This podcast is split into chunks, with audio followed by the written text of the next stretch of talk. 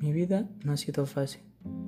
Como toda persona, tiene problemas y obstáculos que sobrepasar el camino para ser feliz.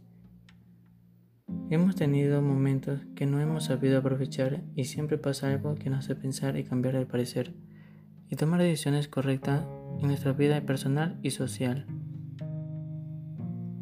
Desde que empezó el confinamiento, pude descansar de mi vida un poco, ya que he sido un hombre que ha palpado lo que es trabajar, levantarse cada día a las 7 de la mañana, asearme, desayunar y partir hacia ese lugar donde hago mi mayor esfuerzo y me pagan por ello aunque no es lo que me gusta, pero hay que hacerlo, para poder tener el pan de cada día de mi hogar, que no es mi hogar definitivo. Durante los dos primeros meses de la cuarentena me levantaba a la hora que quería, almorzaba y merendaba cuando me daba hambre, una total desorganización, pero me daba cuenta que mi reloj interno se descontrolaba, el tiempo lo sentía muy corto, soñaba mucho y me levantaba con la monotonía y en cierto punto ya me volvía loco. En ese tiempo sobreviví con unos ahorros que tenía para los pasajes de la universidad. Había que comer. No podía laborar porque era imposible. Las órdenes eran quedarse en casa, así que tuve que utilizar ese dinero. Lo convertí como mi as bajo la manga.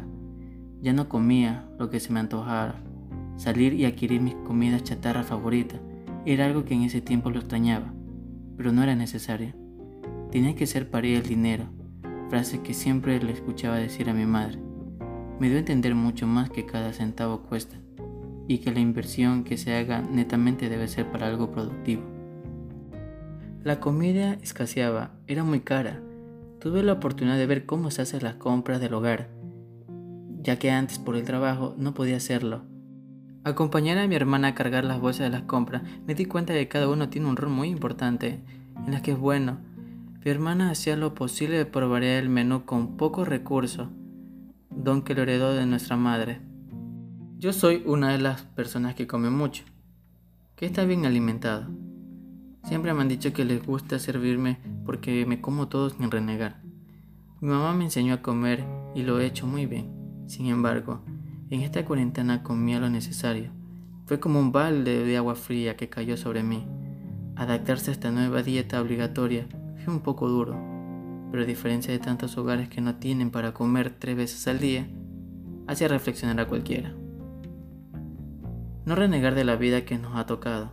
Las situaciones que se nos presenta a diario nos hacen más fuertes y luchar por vivir en un mundo donde cada uno de nosotros enfrentamos problemas, uno más duros que otro, aunque el destino sea el mismo, la supervivencia.